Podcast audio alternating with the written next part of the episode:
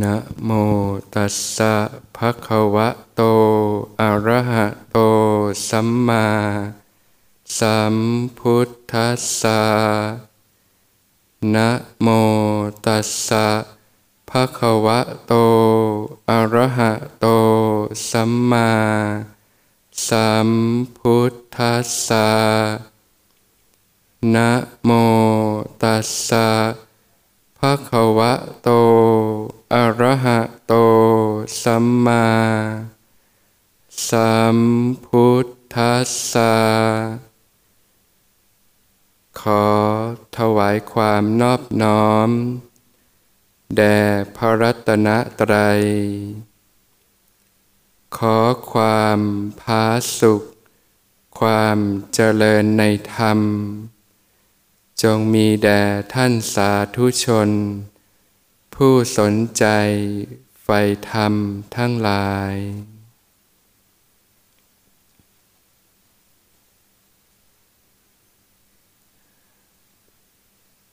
วันนี้ก็ได้รับโอกาสนะมา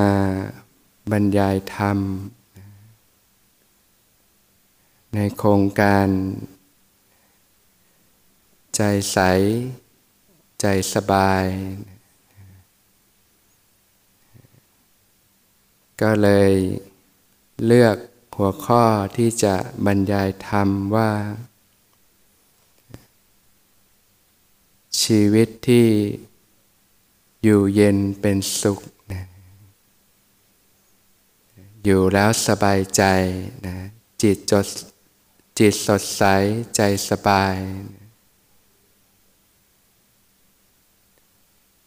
ทุกคนเกิดมาเนี่ย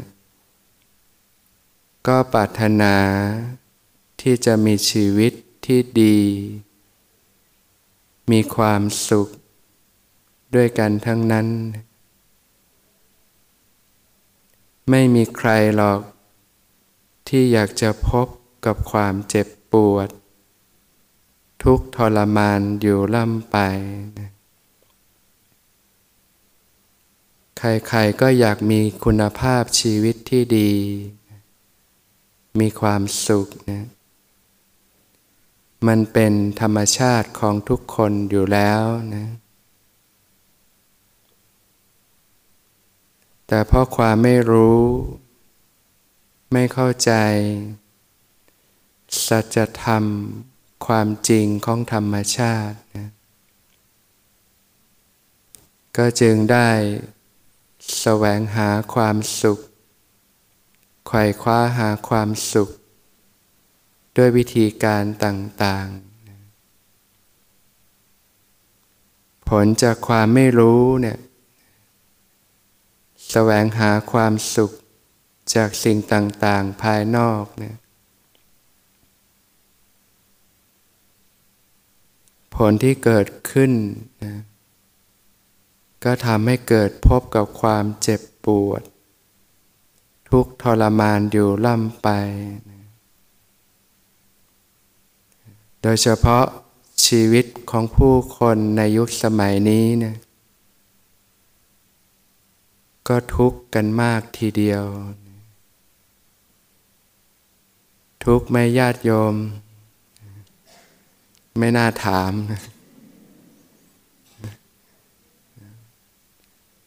มีแต่ความทุกข์ใจ เดือดเนื้อร้อนใจวันๆก็พบแต่ความเครียด ความวิตกกังวล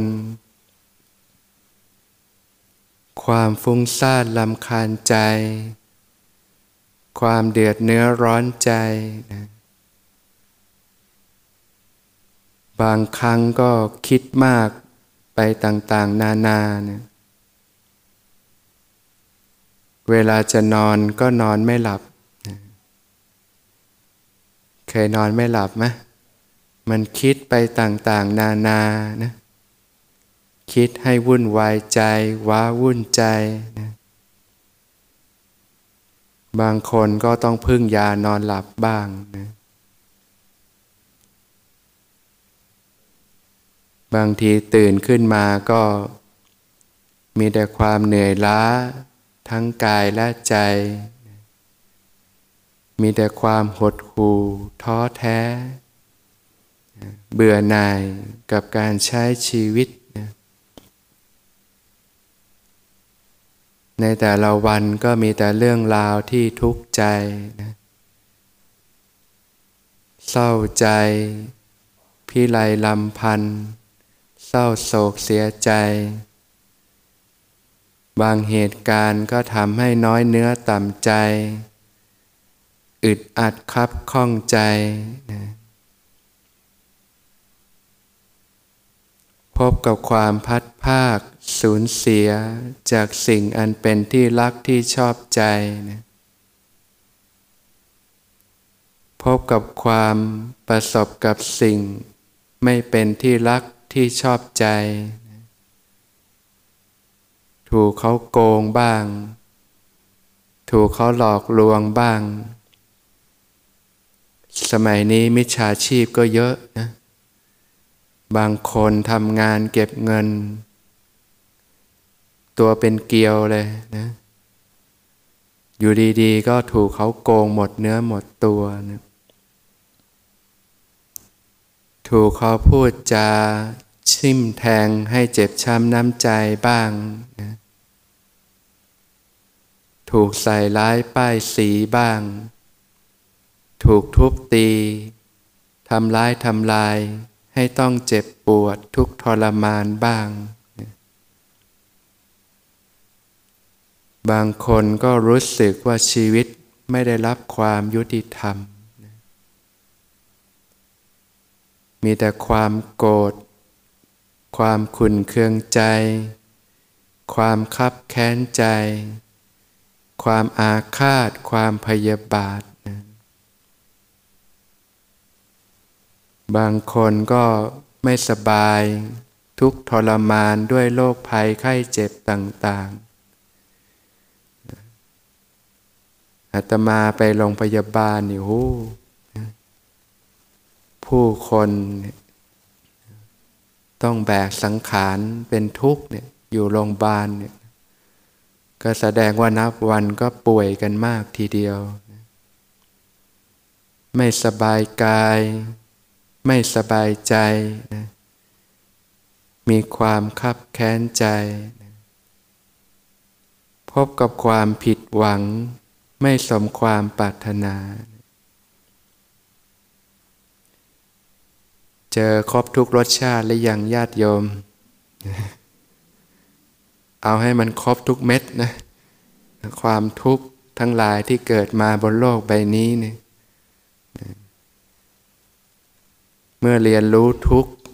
จะได้นำไปสู่ หนทางที่จะหลุดพ้นจากความทุกข์ทั้งปวงได้เพราะความไม่รู้เนี่ยทำให้เกิดการใช้ชีวิตที่ไม่ถูกต้องนะ เป็นที่มาของความทุกข์ทั้งหลายทั้งปวง การ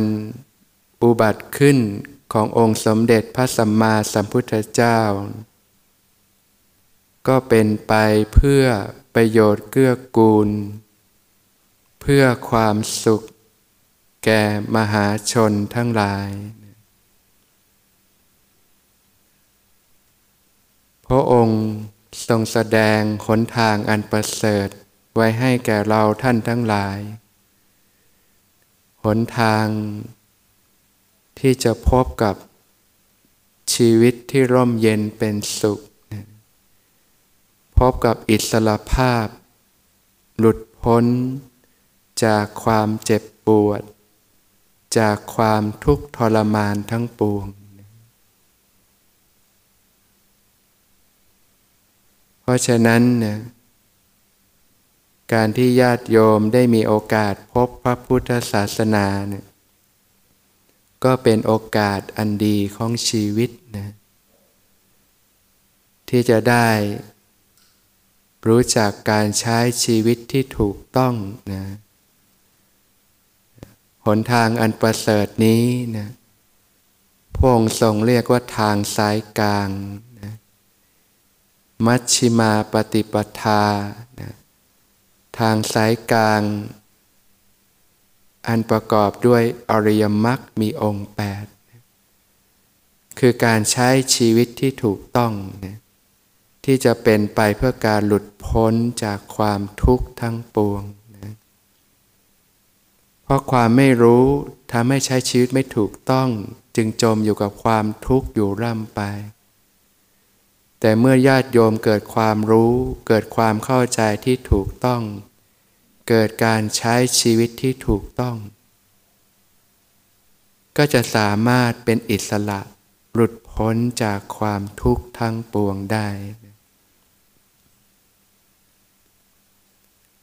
หนทางอันประเสริฐนี้เนี่ยการดำเนินชีวิตที่ประเสริฐเนี้ยประกอบด้วยองค์แปดด้วยกัน ข้อแรกก็คือสัมมาทิฏฐินะมีความเข้าใจ มีความเห็นที่ถูกต้องนะเข้าใจในสัจธรรม ความจริงของธรรมชาติ รู้ว่าอะไรคือทุกข์ อะไรคือเหตุที่ทำให้เกิดทุกข์ อะไรคือความดับไม่เหลือแห่งทุกข์ อะไรคือหนทางดำเนิน ไปสู่ความดับไม่เหลือแห่งทุกข์ ความเกิด ความแก่ ความเจ็บไข้ได้ป่วย ความตายนั่นคือทุกข์ ความโศก ความล่ำไรลำพันธ์ ความไม่สบายกาย ความไม่สบายใจ นั่นคือทุกข์ ความพัดภาคสูญเสีย จากสิ่งอันเป็นที่รักที่ชอบใจ ความประสบกับสิ่งไม่เป็นที่รักที่ชอบใจ ความผิดหวัง ไม่สมความปรารถนาก็คือทุกข์ ชีวิตของเราก็ทุกใน 11 อย่างเนี่ยแหละนะทั้งกายและจิตใจเนะี่ยว่าโดยย่อก็คืออุปทานขันทั้งห้านะขันอันเป็นที่ตั้งแห่งความยึดมั่นก็คือทุกข์นะโดยสภาวะธรรมก็คืออุปทานขันนั่นแหละคือตัวทุกข์นะอุปทานขันเกิดขึ้นมาได้อย่างไรนะ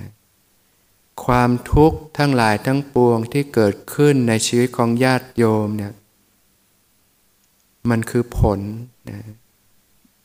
จากการใช้ชีวิตที่ไม่ถูกต้อง ผลจากความไม่รู้นะเหตุที่ทำให้เกิดความทุกข์ทั้งหลายทั้งปวงก็คือ ความไม่รู้นั่นเองนะทำให้เกิดกิเลสตัณหาอุปาทานนะ เกิดการใช้ชีวิตที่ไม่ถูกต้อง เมื่อใช้ชีวิตที่ไม่ถูกต้อง ขาดการฝึกฝน ขัดเกลาตนนะก็เรียกว่าใช้ชีวิตตามใจนั่นเองนะ โดยเฉพาะชีวิตในยุคสมัยนี้เนี่ยอยากทำอะไรก็ทำตามใจ การทำตามใจตัวเองก็คือตามใจอำนาจกิเลสนั่นแหละนะ ยิ่งตามใจตัวเองตามใจกิเลสเท่าไหร่ กิเลสก็สะสมมีกำลังมากขึ้นเรื่อยๆ จากการใช้ชีวิตในแต่ละวันเนี่ยเสพอารมณ์ที่น่าใคร่น่าปรารถนาต่างๆ รูปเสียงกลิ่นรสสัมผัสที่เราเข้าใจว่าทำให้เกิดความสุขเนี่ยแต่ผลที่ตามมาคือ ทำให้เกิดการสะสมของกิเลสเครื่องเศร้าหมองต่างๆ เหมือนเราเสพยาเนี่ยสิ่งเสพติดเสพแล้วมันก็ติดใจนะจากนั้นก็ตกเป็นทาตมันนะทีนี้ก็ต้องคอยหาเสพเรื่อยแล้วนะพอไม่ได้เสพเป็นไง ทีนี้จะลงแดงแล้วจะเป็นจะตายล้วนะ การเสพสิ่งต่างๆ ในโลก อารมณ์ที่น่าใคร่น่าปรารถนาเช่นกันเนี่ยมันให้รสอร่อยให้ความสุขชั่วคู่ชั่วคราว แต่มันทิ้งพิษภัยไว้ในใจมากมายนะทำให้จิตใจเกิดกิเลสเครื่องเศร้าหมองต่างๆ จากนั้นมันก็บีบเค้นขึ้นมาทำให้เกิดตัณหาความทยานอยาก ต่างๆ ในรูปเสียงกลิ่นรสสัมผัส ในความทยานอยากในความมีความเป็น สิ่งใดไม่ชอบก็ไม่อยากมีไม่อยากเป็นต่างๆ ก็ทำให้เกิดอุปทานความหลงยึดมั่นถือมั่น เกิดความรู้สึกเป็นตัวตนขึ้นมา เมื่อมีความรู้สึกเป็นตัวตนที่ตั้งแห่งความทุกข์ก็เกิดขึ้น ที่เรียกว่าภพนั่นแหละ จากนั้นก็คือที่มาแห่งความทุกข์ทั้งหลายทั้งปวง ยิ่งใช้ชีวิตตามใจสะสมกิเลสขึ้นเท่าไหร่ในแต่ละวัน ก็จะทำให้เกิดความทุกข์มากขึ้นเท่านั้นนะคนสมัยนี้จึงมีความทุกข์ง่าย แต่มีความสุขยาก เพราะว่ากิเลสมีกำลังมากเหลือเกิน จากการใช้ชีวิตตามใจ ยิ่งมีสิ่งบำรุงบำเรอมากมายเท่าไหร่ก็ เป็นสิ่งที่สนองกิเลสตัณหามากขึ้นเท่านั้น นับวันคนจึงกำลังป่วยนะเต็มไปด้วยความทุกข์ ความเล่าร้อนทั้งหลายทั้งปวง เหมือนคนติดยาแล้วแต่อยากจะเลิกก็ไม่ง่ายแล้ว เพราะว่าก็อ่อนแอเต็มทีนะใช้ชีวิตตามใจมาตลอดนะเพราะฉะนั้นความทุกข์ทั้งหลายทั้งปวงที่เกิดขึ้นในชีวิตของญาติโยมเนี่ย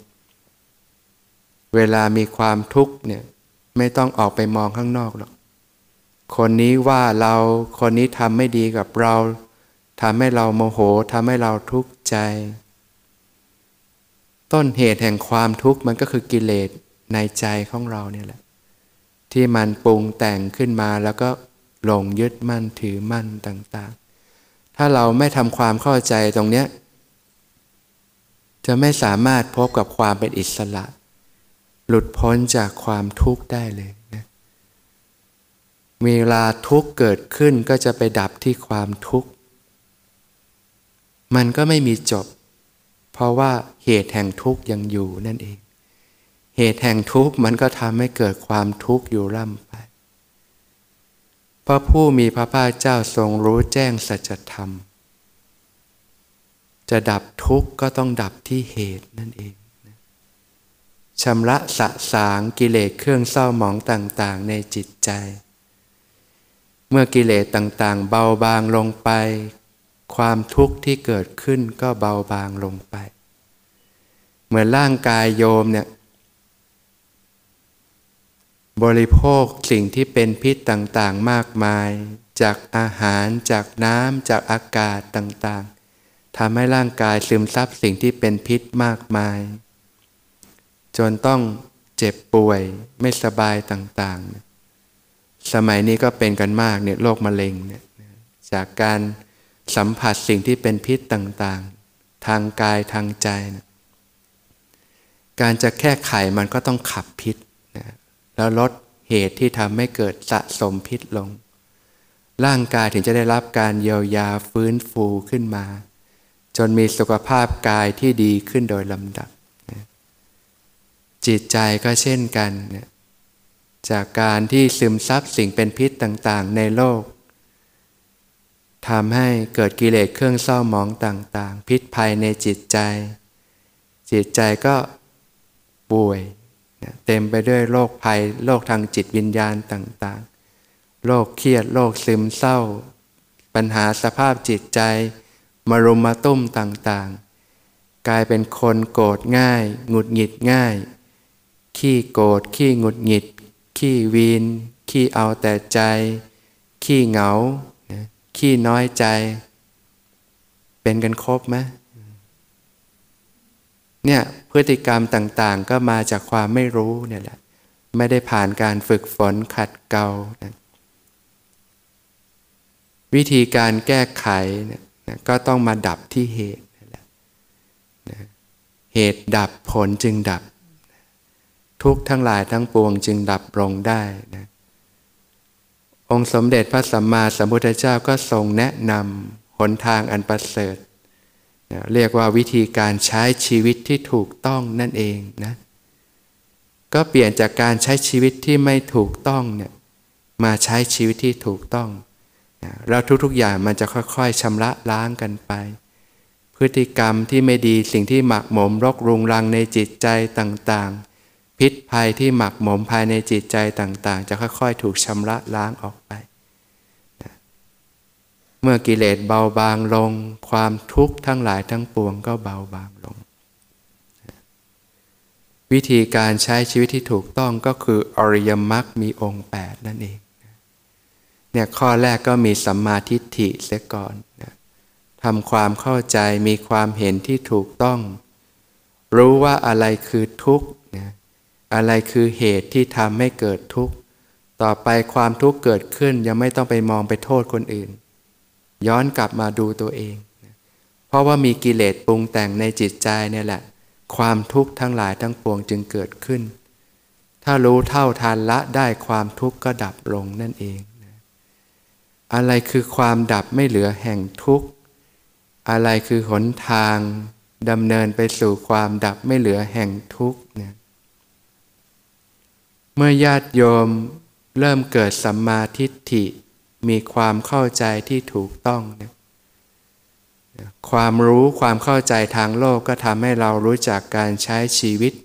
ทำมาหากินหาเลี้ยงชีพ สร้างเนื้อสร้างตัวสร้างครอบครัว ใช้ชีวิตอยู่บนโลกได้ แต่ความรู้ทางธรรมเนี่ยแหละ ที่จะทำให้ญาติโยมพบกับชีวิตที่เป็นอิสระ หลุดพ้นจากความทุกข์ทั้งหลายทั้งปวงได้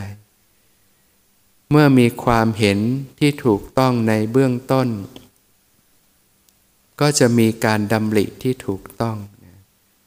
เรียกว่าสัมมาสังกัปปะนะดำริในการออกจากกามนะก็พิจารณาเห็นทั้งคุณและก็โทษของกามนะนะกามก็มีเรื่องของวัตถุกามนะก็คือรูปเสียง กลิ่นรสสัมผัสต่างๆ ที่น่าใคร่น่าปรารถนาต่างๆ สมัยนี้พวกเราก็ขุกอยู่กับสิ่งเหล่านี้แหละนะรูปสวยๆรูปที่ชอบนะเสียงอันไพเราะกลิ่นหอมๆนะอาหารอันมีรสอร่อยต่างๆ สัมผัสทางกายที่ให้ความรู้สึกดีรู้สึกสบายต่างๆนะ สิ่งเหล่านี้มันก็มีรสอร่อย มันมีสุขอยู่ คนถึงติดใจเพลิดเพลินใจไงแต่ว่ามันมีด้านที่เป็นโทษภัย เป็นพิษภัยอยู่มากทีเดียว ก็ให้ญาติโยมได้ศึกษาทำความเข้าใจนะว่า สิ่งเหล่านี้ที่เราเสพกันแต่ละวันนะเสพสุขไปในแต่ละวันนะการดูหนังฟังเพลง การเสพเรื่องราวข่าวสารนะ การเสพสิ่งต่างๆ ที่น่าใคร่น่าปรารถนา โดยเฉพาะสมัยนี้ก็สะดวกเลยนะมีโทรศัพท์เครื่องหนึ่งอยากจะดูอะไรก็ได้ จิ้มทั้งวันเลยนะติดไม่ยอมโทรศัพท์เนี่ยเนี่ยแหละอาหารกิเลสชั้นดีเลยนะอาหารของกิเลสก็คือสิ่งที่ทำให้เกิดความติดใจ เกิดความเพลิดเพลินใจนั่นเอง เยอะไม่ยอมอะไรที่ยอมติดใจอยู่เนะี่ย โยมลองหยุดสักอาทิตย์หนึ่งโยมจะรู้เลยว่าโยมติดอะไรบ้าง ไม่ต้องทั้งอาทิตย์หรอกใช่ไหมวันหนึ่งก็รู้กันแล้วอะไรที่ติดบ้าง โทรศัพท์ติดไม่โยมหยุดสักชั่วโมงได้ไหมเดี๋ยวนี้ไม่ค่อยได้แล้วใช่ไหมเนี่ยอะไรที่มันติดใจเพลิดเพลินใจเนี่ยมันเสพติดไหมล่ะนะให้รู้เลยสิ่งที่เสพติดนั่นแหละคืออาหารของกิเลสทั้งหลายทั้งปวงเลยโยมกำลังเลี้ยงให้กิเลสมันอ้วน มันมีกำลังอยู่ มันจะสะสมเป็นอนุสัยกิเลสกิเลสที่นอนเนื่องอยู่ในขันธสันดานนั่นเอง ทุกครั้งที่โยมเสพสิ่งเหล่านี้เราเกิดความติดใจเกิดความเพลิดเพลินใจ โยมทานอาหารแล้วมีรสอร่อยนะเช่นทานขนมหวานทานไอศครีม มันเกิดสัมผัสแตะลิ้นแป๊บเดียวเองนะมันเกิดสุขเวนาแป๊บหนึ่งแล้วมันก็ดับไป ถ้าโยมมีสติโยมจะรู้เท่าทันกลไกพวกนี้ได้ แต่ว่ามันจะเกิดสิ่งที่เรียกความติดใจ ความเปื้อนที่ใจเราเนี่ยแหละ เหมือนเราเอามือไปจับจระบีเนี่ยยอมรู้จักจระบีไหมพอจับจระบีแล้วมือเปื้อนไหมเหนียวเนอะเลย ทีนี้โยมไม่ล้างเป็นไงเอามือมาเปื้อนที่หน้าเป็นไง เนื้อหน้าก็เปื้อนจระบี ไปแตะอะไรก็เปื้อนสุดท้ายมอมแมมทั้งตัวเลย แล้วแต่ละวันเราก็สะสมอย่างเงี้ยสิ่งที่ทำให้ติดใจเพลิดเพลินใจต่างๆ อะไรที่ทำให้ติดใจเพลิดเพลินใจมันจะสะสม เรียกว่าราคานุสัย มันจะสะสมเป็นสิ่งกิเลสที่นอนเนื่องอยู่ในขันธสันดาน พออะไรที่เจอสิ่งที่ไม่ได้ดังใจเกิดความไม่พอใจขึ้นมา ก็จะสะสมเป็นปฏิคานุสัย พอสะสมมากๆเข้าก็กลายเป็นคนขี้โกรธ ขี้หงุดหงิดเนี่ยที่มาของคนยุคนี้ที่ว่าอารมณ์ร้อนโกรธง่ายหงุดหงิดง่ายก็เพราะว่ากิเลสมันมีกำลังมากนั่นเอง เราก็มีความโลภมาก มีความอยากได้ไข่ดีมาก มีความกำหนัดมีความเร่าร้อนมาก ถ้าโยมเริ่มปฏิบัติสังเกตจิตใจตัวเองโยมจะรู้เลยว่า โอ้โห ของหนักของร้อนเพียบเลยนะแต่ถ้าไม่ได้ฝึกปฏิบัติบางทีก็ไม่รู้หรอก กว่าจะรู้ตัวก็ มันก็ทุกข์มากเสียละนะแต่ถ้าฝึกปฏิบัติไปก็จะเริ่มรู้เท่าทานสิ่งต่างๆ เหล่านี้เพราะฉะนั้นก็ให้เห็นพิษภัยของสิ่งเหล่านี้ด้วยนะที่เรียกว่าวัตถุกรรมแล้วก็กิเลสกรรมนะตัวที่เป็นตัวเหตุแห่งทุกข์จริงๆ ก็คือกิเลสกรรมนี่แหละ ก็คือสิ่งที่มันหมักหมมอยู่ในใจ เมื่อเราติดยาพอเสพแล้วมันติดใจทีนี้ มันก็คอยผุดขึ้นมาในหัวเลยละ อยากกิน อยากเที่ยว อยากเสพ อยากนู่น อยากนี่สารพัดเนี่ยมันก็เริ่มเอาคมหอกคมดาบมาจิ้มจิ้มจิ้มแล้วละนะพอเราไม่ตามใจเป็นไงร้อนไหมร้อนนะนั่งอยู่เงี้ยเริ่มมีไหมมันผุดขึ้นมาล้วอยากไปนู่นอยากนี่ สารพัดสารเพ พอเสพมากๆก็มีเรื่องในหัวเยอะเต็มไปหมดเลย แล้วจะไม่ให้เครียดไม่ให้มีแต่ความวิตกกังวลได้อย่างไรไหว โดยเฉพาะในแต่ละวันที่เราเสพเรื่องราวข่าวสารต่างๆ มากมาย สิ่งเหล่านี้มันสะสมเป็นกิเลสที่หมักหมมในขันธสันดานทั้งหมดเลย เหมือนที่บ้านโยมเนี่ยมีถังที่เรียกว่าบ่อเกิดหรือบ่อสำหรับพักของเสียต่างๆนะอย่างเรามีที่ถ่ายห้องส้วมก็จะมีที่พักของน้ำเสียของเสียต่างๆ พอหมักหมมมากๆ มันส่งกลิ่นเหม็นฟุ้งขึ้นมาไหมเหม็นขึ้นมาฉันใดที่มันผุดขึ้นมาเป็นความคิดต่างๆ คิดไม่ดีคิดลบ เกิดความเร่าร้อนต่างๆ นี่คือมันเป็นผลที่มันล้นออกมาแล้วโยม ตัวที่หมักหมมจริง ๆ คือสิ่งที่หมักหมมอยู่ในจิตภายในนะเรียกว่าลึกลงไปเนี่ยเป็นจิตใต้สำนึกในขันธสันดานพวกนี้นะแล้วแต่ละวันสะสมกิเลสขนาดไหนล่ะในแต่ละวัน คนยุคนี้นับวันจึงกำลังป่วยมาก ป่วยทางกายก็ทุกข์แย่อยู่แล้ว แต่ป่วยทางใจนี่เป็นกันตลอดเวลานะโรคไบโพลาร์โรคซึมเศร้า โรคแพนิคโรคอะไรสารพัดจริงอยู่สิ่งเหล่านี้มันก็มีเรื่องของระบบประสาทด้วย แต่ส่วนสำคัญมันก็มาจากการใช้ชีวิตนี่แหละนะ สะสมความเครียดความกดดัน สะสมพิษภัยต่างๆ ไว้ในจิตใจมาก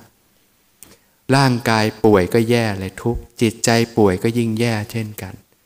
เราก็ส่งผลให้สภาพกายก็พลอยล้มหมอนรอนเสือไปด้วย ญาติโยมก็รู้จักพิจารณาเห็นพิษภัยของสิ่งเหล่านี้ลดการสัมผัสลง สัมผัสเท่าที่จำเป็น ก็ค่อยๆ พิจารณาดูว่าอะไรที่เราจะลดการสัมผัสลงได้ ลดการดูหนังฟังเพลงลงได้ไหมลดการดูซีรีส์ลงลดการใช้โทรศัพท์ลง เริ่มพิจารณาก่อนว่าอะไรที่มันไม่จำเป็นก็ลดลง สัมผัสเท่าที่จำเป็น ก็เป็นธรรมดาขนาดคารวาสก็ต้องมีกิจการงานต่างๆ ต้องเรียนรู้ต้องศึกษาต้องใช้ชีวิต แต่เมื่อเราได้มีโอกาสเรียนรู้วิถีของพระพุทธศาสนาเนี่ยก็หาความพอดี ค่อยๆ ฝึกฝนอบรมขัดเกลาตนขึ้นมา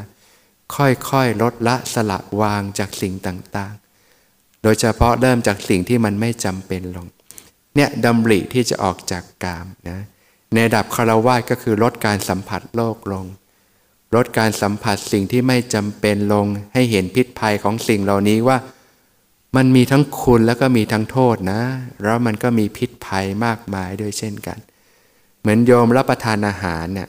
โยมก็รู้ว่าอาหารสมัยนี้พิษภัยมากเหลือเกิน สารเคมีสิ่งต่างๆมากมาย แต่เราก็มีความจำเป็นที่จะต้องบริโภคใช่ไหมเพราะฉะนั้นเราก็พยายามคัดกรองให้ได้มากที่สุด บริโภคที่มันมีสารพิษแต่น้อย เอาที่สิ่งที่มันมีประโยชน์มีคุณค่าต่างๆ สัมผัสโลกเท่าที่จำเป็น รู้จักพิจารณาโดยแยบคายซะก่อนนะ เรียกว่าก็มองให้เห็นทั้งสิ่งที่เป็นคุณค่าแท้ แล้วก็สิ่งที่เป็นคุณค่าเทียมนั่นเองนะอย่างบริโภคอาหารเนี่ยจะบริโภคอาหารยังไงไม่ให้เป็นอาหารของกิเลสนะมันอาจจะไม่ได้ถึงจุดนั้นในขณะนี้หรอกแต่ว่ามันค่อยๆลดได้นะก็คือต้องรู้จักพิจารณาเห็นคุณค่าแท้และคุณค่าเทียมนั่นเอง อย่างร่างกายเนี่ยต้องการอาหาร ในการดำรงชีวิต ในการทำกิจการงานในการใช้ชีวิตนะร่างกายต้องการอาหารในการรับประทานแล้วก็แปลงเป็นสารอาหารต่างๆ นี่คือคุณค่าแท้ของอาหาร ส่วนคุณค่าเทียมล่ะ คุณค่าเทียมก็คือสิ่งที่พอกเสริมขึ้นมา บริโภคด้วยความ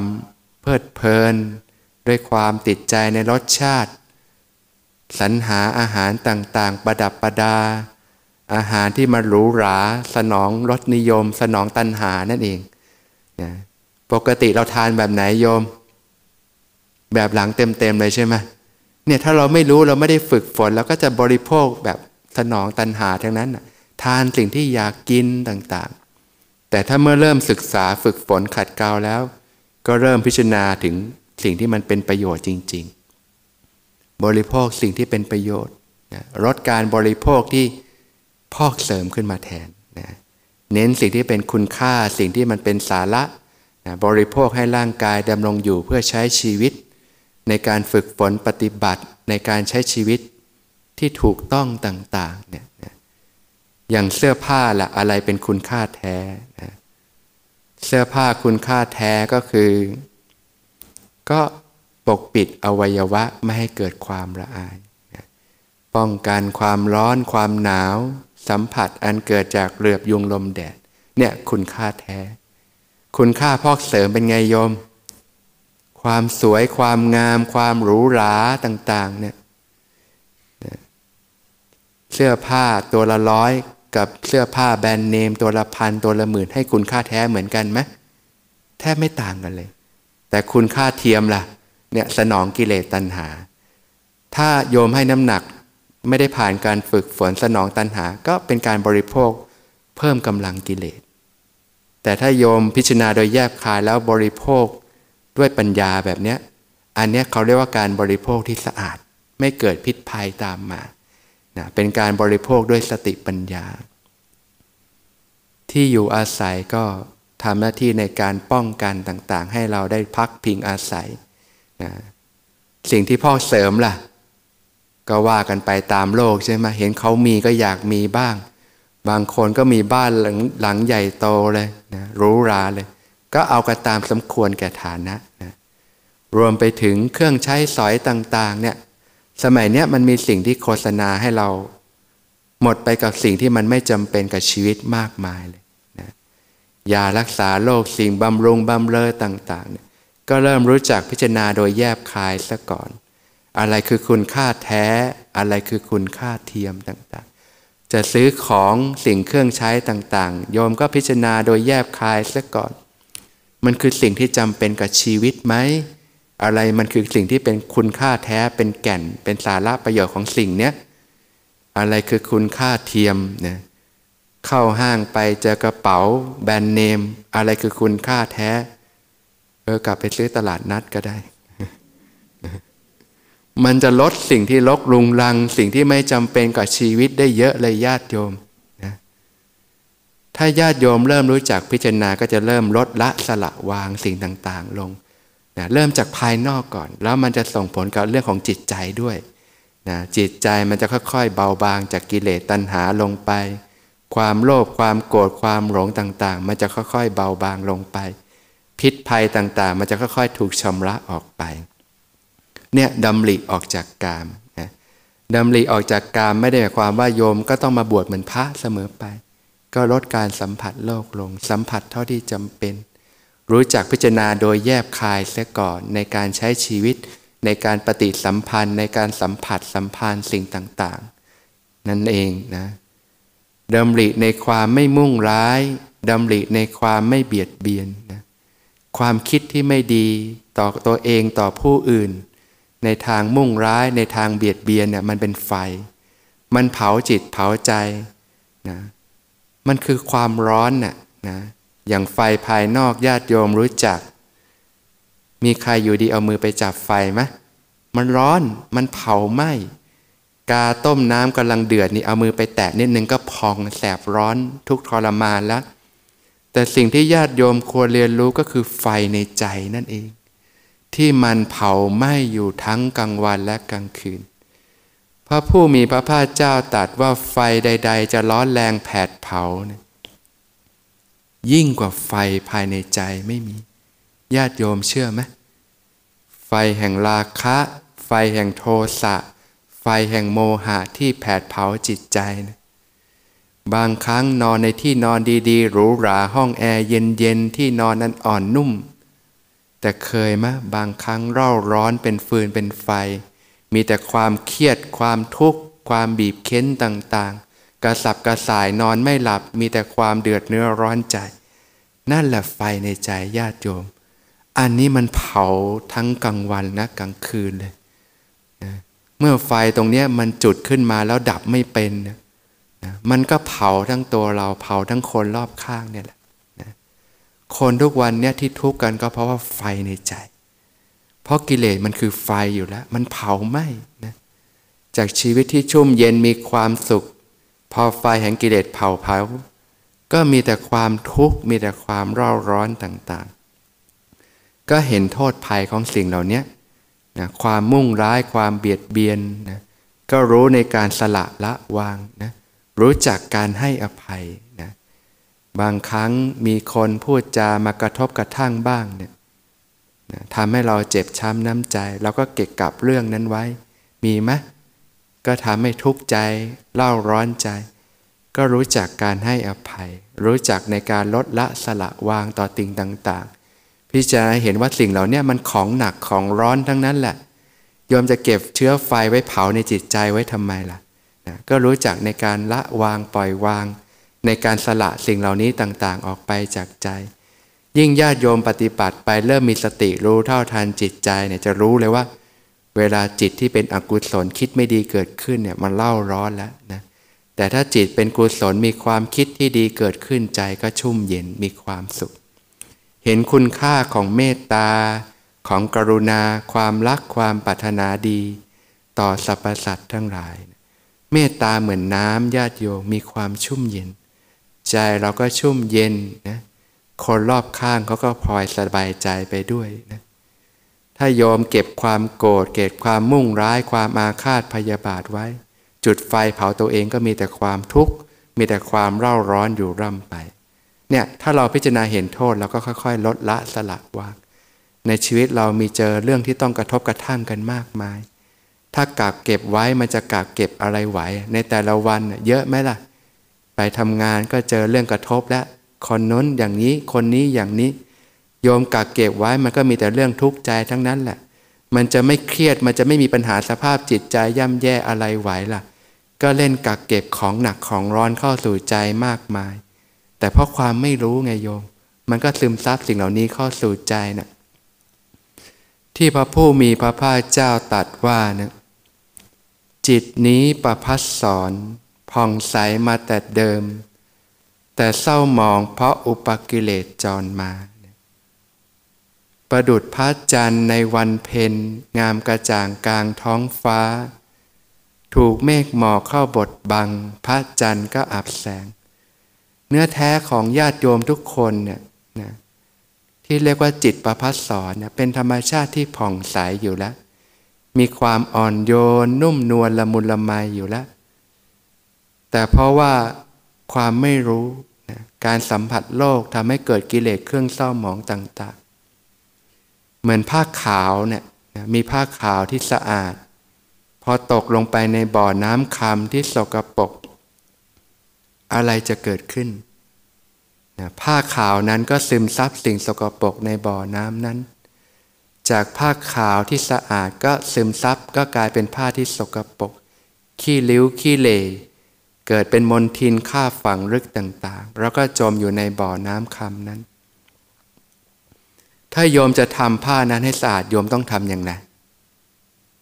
ก็แยกผ้านั้นออกมาจากน้ำที่สกปรกนั้นแล้วก็ผ่านการชำระซักฟอกครั้งแล้วครั้งเล่า ครั้งแล้วครั้งเล่ามันจะค่อยๆ เบาบางลงไปนั่นเอง การใช้ชีวิตที่ประเสริฐก็เช่นกัน กลไกที่จะชำระซักฟอกก็แบบนี้แหละนะ เมื่อมีความดำริที่ถูกต้องนะดำริออกจากกามลดการสัมผัสโลกลง สัมผัสเท่าที่จำเป็นนะรู้จักพิจารณาโดยแยบคาย เวลาสัมผัสสิ่งต่างๆนะดำริในความไม่มุ่งร้ายดำริในความไม่เบียดเบียน นี่เรียกว่าญาติโยมเริ่มคิดถูกคิดเป็นแล้วเริ่มรู้อะไรเป็นอะไรแล้วก็จะนำมาสู่การปฏิบัติที่ถูกต้องนะเกิดสัมมาวาจาการพูดที่ถูกต้องนะงดเว้นจากการพูดปดนะการพูดโกหกหลอกลวง พูดแต่คำสัตย์คำจริงนะญาติโยมก็พิจารณาเห็นโทษของการพูดโกหกหลอกลวง ญาติโยมมีคนรู้จักที่เขาชอบพูดโกหกไหมญาติโยมรู้สึกยังไง ไม่น่าเชื่อถือ ไม่น่าไว้วางใจ คบไม่ได้ พูดอะไรก็ไม่เชื่อล้วคนอื่นเขาก็รู้สึกเช่นกัน ถ้าเราเป็นคนที่ชอบพูดโกหกหลอกลวงเนี่ย มันก็หลอกลวงทั้งตนเองและผู้อื่นนั่นแหละมีแต่ความคดงอหาความซื่อตรงอะไรไม่ได้นะ ความซื่อตรงเป็นพื้นฐานของความดีนั่นเองนะพระเจ้าตัดว่าเนี่ยเมื่อโกหกซะแล้วเนี่ยที่เหลือการทำความชั่วทั้งปวงก็มาหมดนั่นแหละนะให้ใส่ใจตั้งแต่เรื่องเล็กๆน้อยๆเลย ถ้าเราปล่อยปละละเลยทำความผิดเล็กๆน้อยๆคิดว่าพูดโกหกไปไม่เป็นอะไรหรอก มันจะเริ่มสะสมเป็นพฤติกรรมมากขึ้นมากขึ้นมากขึ้น จากเรื่องเล็กๆน้อยๆ มันก็กลายเป็นเรื่องที่ ใหญ่ขึ้นใหญ่ขึ้น จนกลายเป็นพฤติกรรม กลายเป็นความคุ้นชิน เป็นวิถีชีวิตปกติ จากนั้นก็เป็นที่มาของเพศภัยทั้งหลายทั้งปวงเลย ก็ให้เห็นโทษของสิ่งเหล่านี้ เห็นคุณค่าของความซื่อตรงจริงใจ พูดแต่คำสัตย์คำจริง อันนี้ก็เป็นข้อปฏิบัติและเริ่มมาในส่วนของศีลแล้วที่ต้องอาศัยการฝึกฝนขัดเกลาละ มาจากการที่ญาติโยมต้องรู้จักพิจารณาโดยแยบคายและ เห็นโทษของการพูดโกหกหลอกลวง เห็นโทษของการทำสิ่งที่ไม่ดีต่างๆ ที่นำมาซึ่งโทษภัยนำมาซึ่งความทุกข์ทั้งหลายทั้งปวง เห็นคุณค่าของความดี เห็นคุณค่าของความซื่อตรงจริงใจ ซึ่งนับวันก็หายากเนาะคนเราทุกวันนี้ก็ใส่หน้ากากเข้าหากันมากเหลือเกินนะเเราก็เริ่มต้นที่ตัวเราก่อนนั่นแหละ ฝึกที่ตัวเรานะเพราะทุกอย่างใครทำอะไรก็ได้รับผลจากการกระทำนั้น ๆ ถ้าเป็นคนหลอกลวงสร้างเหตุที่หลอกลวง ก็ได้สิ่งที่ลงลวงอยู่ล่ำไป แต่ถ้าญาติโยมเป็นคนจริงมีความซื่อตรง ญาติโยมได้รับผลที่เป็นความจริงอยู่ล่ำไปเช่นกันนะงดเว้นจากการพูดสอดเสียด ยุยงให้เกิดความแตกแยก ฟังความจากคนนี้ ไปเล่าให้คนนี้ฟังทำให้เขาแตกกันซะงั้น เคยโดนไหมเจ็บไม่ยอมเจ็บ อยู่ดีเอาเรื่องของเราไปให้ไปเมาส์คนอื่นฟังให้เราแตกกันซะงั้น ให้เราถูกเขาเมาส์มายถูกนินทาเนี่ยโดยเฉพาะยุคนี้ในยุคสื่อโซเชียลเนี่ย มีอะไรก็โพสต์กันไปเถอะนะรู้กันเต็มบ้านเต็มเมือง ก็ไม่รู้ว่าพฤติกรรมเหล่านี้มันเกิดขึ้นมาได้อย่างไร ถ้าลึกๆจริง ๆ ก็คือใจมีแผลนั่นแหละทำไมถึงต้องเอาเรื่องราวภายในไปเปิดให้เขารู้กันไปหมดนะโยมนะโยมเคยถามตัวเองเคยทำไหม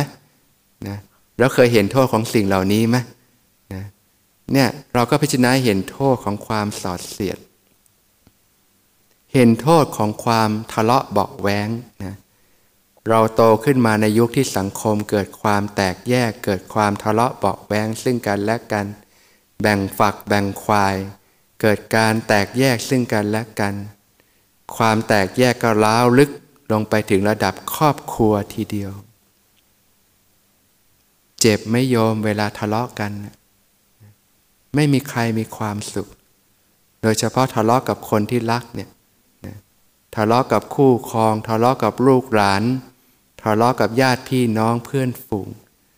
มีแต่ความเจ็บปวด มีแต่ความทุกข์ทรมาน บางทีทะเลาะกันแล้วก็ต้องไปนั่งเสียใจร้องไห้ ปัญหาต่างๆก็ตามมามากมายนะครอบครัวอยู่ไม่ทันไรก็แตกแยกอย่าล้างกัน พ่อไปทางแม่ไปทาง ลูกก็มีบาดแผล เติบโตขึ้นมาก็มีแผลในใจมีปมในใจ เกิดพฤติกรรมที่ไม่ดีต่างๆ เป็นปัญหาสังคมมากมาย พอตัวมีแผลก็หาทางระบายนะก็พูดจาสอดเสียดกันบ้างทำให้เกิดความแตกแยกกันบ้างทำให้เกิดความร้าวฉานกันบ้าง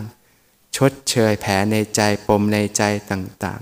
ๆ ก็ยิ่งเกิดปัญหาสังคมต่างๆมากมายนะก็พิจารณาเห็นโทษภัยของการทะเลาะเบาแว้ง ของความแตกแยกเนี่ยพิษภัยของกิเลสทั้งนั้นเลย พอกิเลสมีกำลังมันชอบทำให้เกิดความคิดผิด พูดผิดทำผิดญาติโยมเคยรู้สึกไหมบางทีกิเลสมันจะชอบบิ้วเรา บิ้วให้เราคิดไม่ดี พูดไม่ดีทำไม่ดี แล้วก็ต้องมานั่งเจ็บใจเสียใจกับการกระทำตัวเอง รู้อะไรไม่สู้รู้งี้ใช่ไหมอย่าให้รู้งี้บ่อยเดยโยมนะ นะเจ็บเราไม่จำแล้วทีก็เนี่ยแหละกิเลสมันมีกำลังมันก็จะชอบบิ้วอย่างเงี้ยทำให้เราคิดผิดพูดผิดทำผิดแล้วก็เกิดความเสียหาย แล้วก็ต้องมานั่งเสียใจ เจ็บใจ น้อยเนื้อต่ำใจอยู่ร่ำไป เห็นโทษของตัวการซะบ้าง ตัวเนี้ยเราเลี้ยงมันไม่เยอะที่มาของปัญหาสารพัดปัญหาในครอบครัว ปัญหาสังคมต่างๆ ก็เพราะว่าพิษภัยจากกิเลสเครื่องเศร้าหมองต่าง ๆ เราเนี้ย ถ้าไม่รู้เท่าทันนี้ ไม่สามารถถอนตัวจากความทุกข์ได้เลยนะพอรู้เท่าทันก็จะได้นำมาสู่การฝึกฝนขัดเกลาการใช้ชีวิตที่ถูกต้องนั่นเองนะเมื่อเห็นโทษภัยของความแตกแยก เห็นคุณค่าของความกลมเกลียว เป็นอันหนึ่งอันเดียวกันเนี่ยการอยู่ร่วมกันเนี่ยมีความสามัคคี มีความกลมเกลียวเป็นอันหนึ่งอันเดียวกันเนี่ย ก็อยู่ร่วมกันอย่างร่มเย็นเป็นสุขนะตั้งแต่คนในครอบครัวเลย ให้เกียรติกัน ให้ความเอาใจใส่ต่อกัน ไม่กระทบกระทั่งกัน มีความเอาใจใส่ต่อกันนะเรียกว่าเห็นคุณค่าของความกลมเกลียวเป็นอันหนึ่งอันเดียวกัน พูดจาก็พูดจาแต่สิ่งที่สมานไมตรีกันนะทำให้เกิดความรักความเข้าใจต่อกันนะ ถ้าญาติโยมเป็นคนที่พูดจาสอดเสียดเนี่ยให้รู้เลยว่ามันมาจากพิษข้างในมันพ่นออกมาแล้ว มันมีกำลังมาก ต้องค่อยๆชำระสะสางเปลี่ยนแปลงพฤติกรรม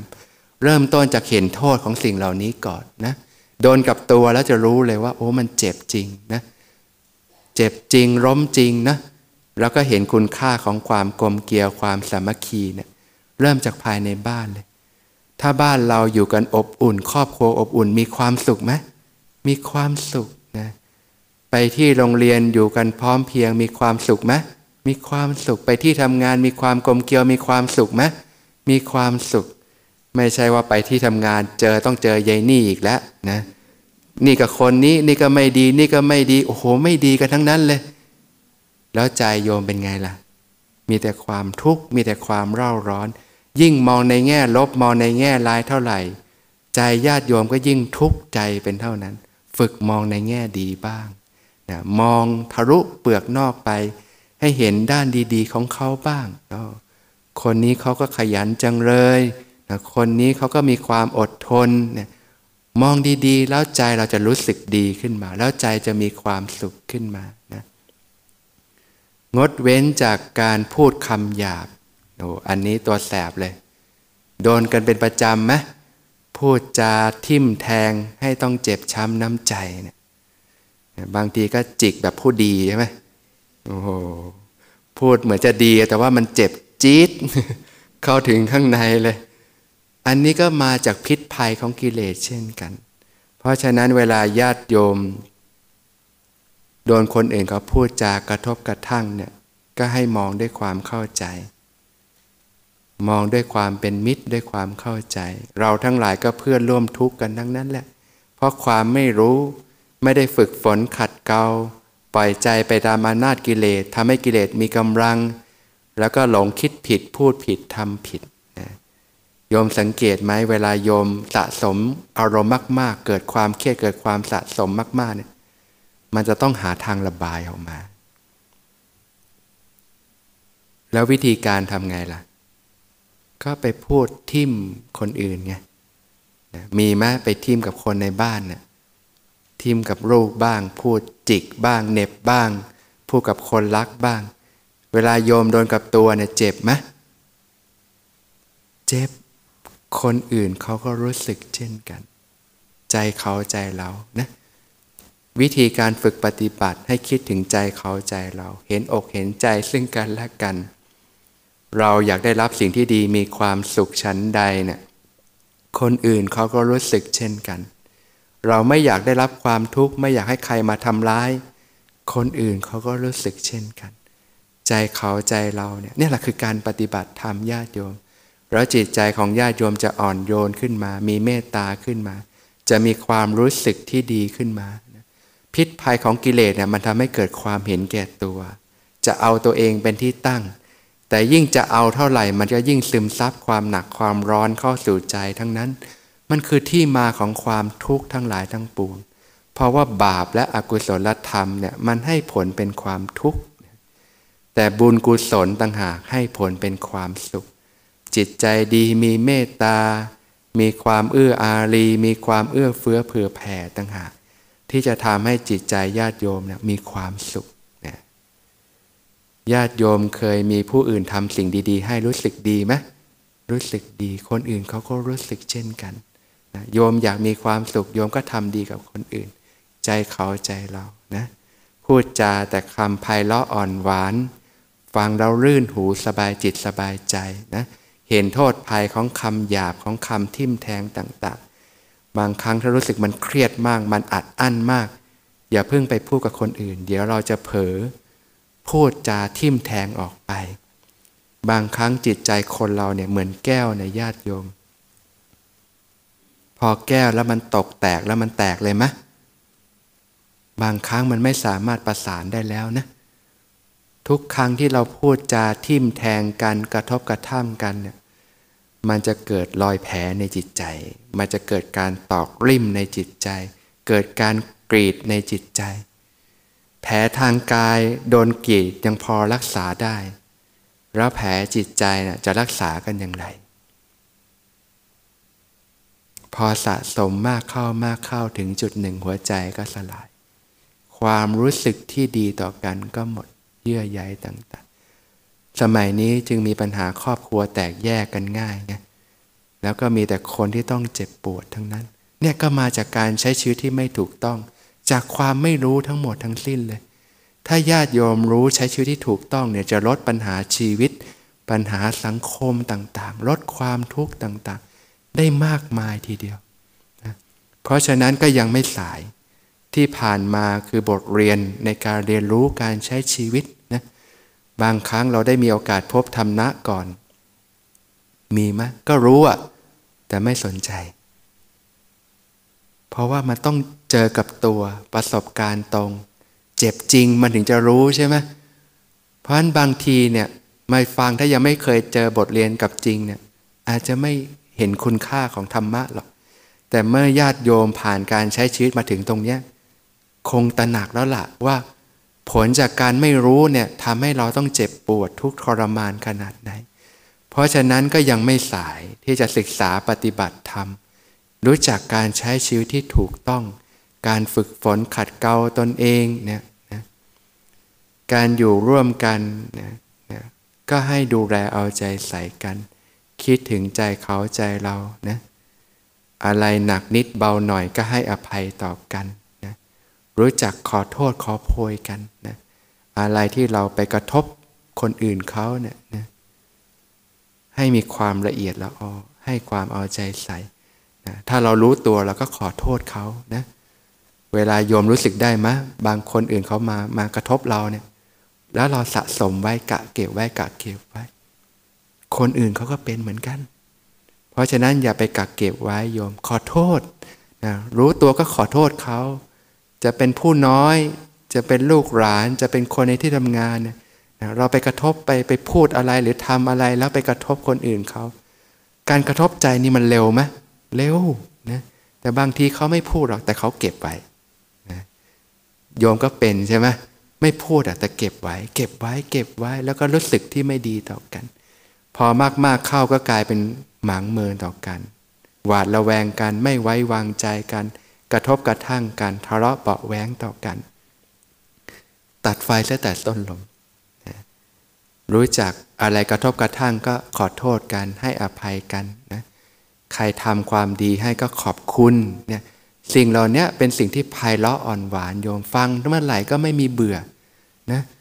จากบางทีคนทำไม่ดีเนี่ยกำลังโกรธเลยเขามาขอโทษ หายโกรธไหมหายโกรธเราก็ให้อภัยเขา เราก็ไม่กักเก็บความหนักความร้อนไว้ในใจด้วยเนี่ยแหละการปฏิบัติธรรมญาติโยม ต้องฝึกตั้งแต่แบบเนี้ยค่อยๆฝึกไปจากการพูดที่ถูกต้องนะงดเว้นจากการพูดคำหยาบคำทิ่มแทง ให้ผู้อื่นต้องเจ็บช้ำน้ำใจ พูดจาแต่คำไพเราะอ่อนหวาน ฟังแล้วก็รื่นหูสบายจิตสบายใจนะงดเว้นจากการพูดเพ้อเจ้อไร้สาระต่างๆ พูดจาแต่คำที่มีประโยชน์มีสาระนะสัมมากัมมันตะการกระทำที่ถูกต้องเนี่ยงดเว้นจากการฆ่าสัตว์การเบียดเบียนสัตว์ต่าง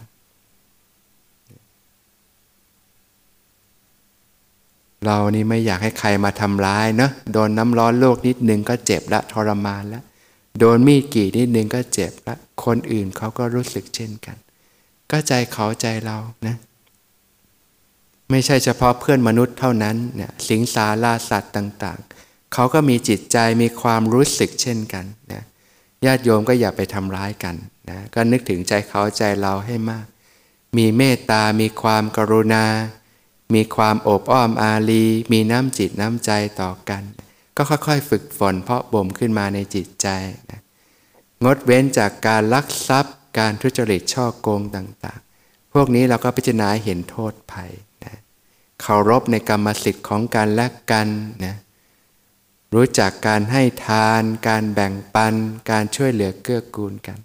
เนี่ยเป็นข้อปฏิบัติที่ถูกต้องดีงามทั้งนั้นแหละนะ การปฏิบัติธรรมไม่ใช่ว่าญาติโยมจะมาฝึกเรื่องของนั่งสมาธิภาวนาเลย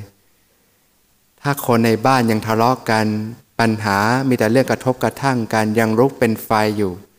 ไปนั่งภาวนามันจะสงบไหมญาติโยม มันก็ร้อนเป็นไฟนะก็เริ่มจากการใช้ชีวิตที่ถูกต้องเนี่ยแหละ การพูดที่ถูกต้องการกระทำที่ถูกต้องนะ งดเว้นจากการประพฤติผิดในกามต่างๆ การล่วงละเมิดของรักของผู้อื่น มีความสำรวมในกามสำรวมในคู่ครอง ถ้าเรามีคู่ครองคู่ครองนอกใจ เราเจ็บไหม เจ็บ คนคู่ครองเขาก็รู้สึกเช่นกัน ก็ใจเขาใจเรา เราเป็นพ่อเป็นแม่มีลูก คนอื่นเขาโมล่วงละเมิดลูกเรา เจ็บไหม เจ็บ คนอื่นเขาก็รู้สึกเช่นกัน เนี่ย ก็อย่าไปทำนะทำแต่สิ่งที่ดีงามต่างๆ มีสัมมาอาชีวะนะการเลี้ยงชีพที่ถูกต้อง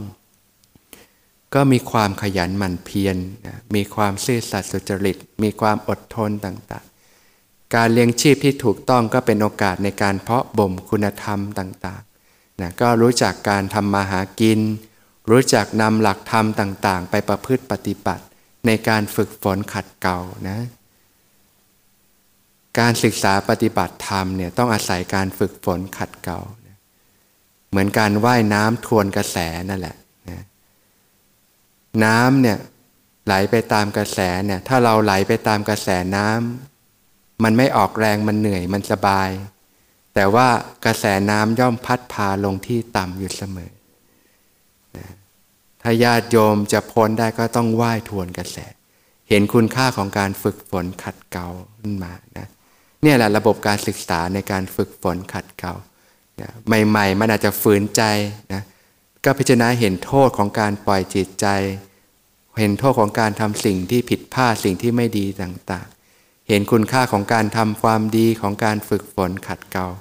ใช้ชีวิตที่ถูกต้องเรื่อยไปนะมีสัมมาวายามะนะความเพียรที่ถูกต้อง ก็คือการเพียรป้องกันอกุศลธรรมต่างๆ ที่ยังไม่เกิดขึ้น เพียรยังกุศลธรรมให้เกิดขึ้น เพียรเจริญกุศลให้เกิดขึ้น เพียรเจริญกุศลที่เกิดขึ้นแล้วให้งอกงามไพบูรณ์นะการป้องกันอกุศลก็คือการสำรวมอินทรีย์นั่นเอง ก็คือลดการสัมผัสโลกลง สัมผัสเท่าที่จำเป็น รู้จักพิจารณาโดยแยบคายเสียก่อนนะสัมผัสด้วยสติปัญญา มีสติสัมปชัญญะอยู่เสมอนะ ก็เรียกว่าจิตก็ต้องมีวิหารธรรมมีเครื่องอยู่นะการที่เราลดการสัมผัสความสุขจากทางโลกที่เรียกว่าการมาคุณอารมณ์ เราก็มีเครื่องอยู่ก็คือ การฝึกสติฝึกภาวนาต่างๆ เรียกว่าน้อมไปในเนคขมมะนั่นเองนะญาติโยมก็จะได้มีโอกาสสัมผัส ความสุขความสงบจากภายในที่ไม่มีพิษภัย พระผู้มีพระภาคเจ้าตรัสว่าเนี่ย มีความสุขที่ควรกลัวกับความสุขที่ควรเสพนะความสุขที่ควรกลัวก็คือความสุขจากกรรมคุณอารมณ์นั่นเองความสุขแบบชาวโลกที่รู้จักเนี่ยพวกนี้มันมีพิษภัย ควรระมัดระวังให้ดีนะความสุขที่ควรเสพก็คือความสุขจากการสงัดจากกาม และอกุศลธรรมทั้งหลาย จากการฝึกปฏิบัติจากการเพาะบ่มจิตที่เป็นกุศลขึ้นมา มีสติสัมปชัญญะรู้ลมหายใจเข้าออกต่างๆเนี่ยเดี๋ยวญาติโยมจะได้เรียนรู้เรื่องของการฝึกปฏิบัติกัน เป็นเครื่องอยู่ของจิตใจ สิ่งเหล่านี้เพื่อฝึกไปถึงจุดหนึ่งแล้วจะชุ่มเย็น เกิดปีติเกิดความสุขเนี่ยสัมผัสความสุขที่มันปานี่กว่าสุขแบบโลกโลกนั่นเองนะก็ค่อยๆเรียนรู้ฝึกหัดไปนะนะการละอกุศล การเจริญกุศลเนี่ยก็ด้วยการ มีสติสัมปชัญญะรู้ลมหายใจเข้าออกอยู่เป็นประจำ ฝึกสมาธิภาวนาต่างๆ มีคุณธรรมในจิตใจเนี่ยค่อยๆ เรียนรู้ฝึกหัดไปนะสัมมาสตินะการระลึกรู้ที่ถูกต้องนะก็คือการพิจารณากายในกายนะพิจารณาเวทนาในเวทนา พิจารณาจิตในจิตนะพิจารณาธรรมในธรรมนะมีความเพียร มีสัมปชัญญะ มีสติละความพอใจไม่พอใจในโลกเนี่ยพระผู้มีพระภาคเจ้าตรัสว่าสติปัฏฐานสี่เนี่ยแหละ เป็นทางสายเอกนะอันนำพาไปสู่ความหลุดพ้นจากกองทุกข์ทั้งปวงได้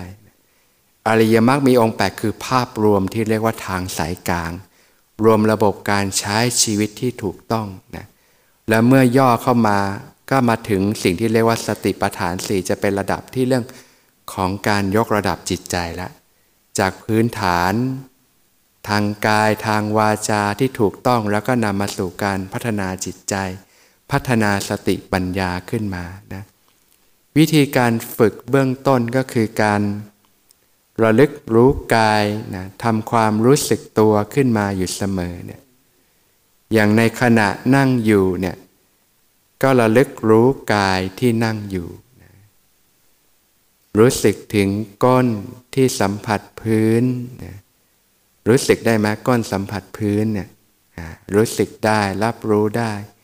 รู้สึกถึงขาสัมผัสพื้นนะรู้สึกถึงฝ่าเท้าที่สัมผัสพื้นนะรู้สึกถึงมือที่วางอยู่บนตักนะรู้สึกถึงกายที่นั่งอยู่ เบื้องต้นก็คือจุดสัมผัสนั่นเองนะใช้เป็นฐานที่ตั้งของการฝึกสติ ฝึกความรู้สึกตัวได้นะสองก็คือการขยับกายนะเช่นมีสติรู้ลมหายใจเข้าออกเนี่ยเนี่ยอานาปานสติก็เป็นการเจริญสติสัมปชัญญะอย่างหนึ่งนะก็สามารถฝึกเป็นเครื่องอยู่ของจิตใจได้ เข้าถึงความสุขความสงบจากภายในได้นะ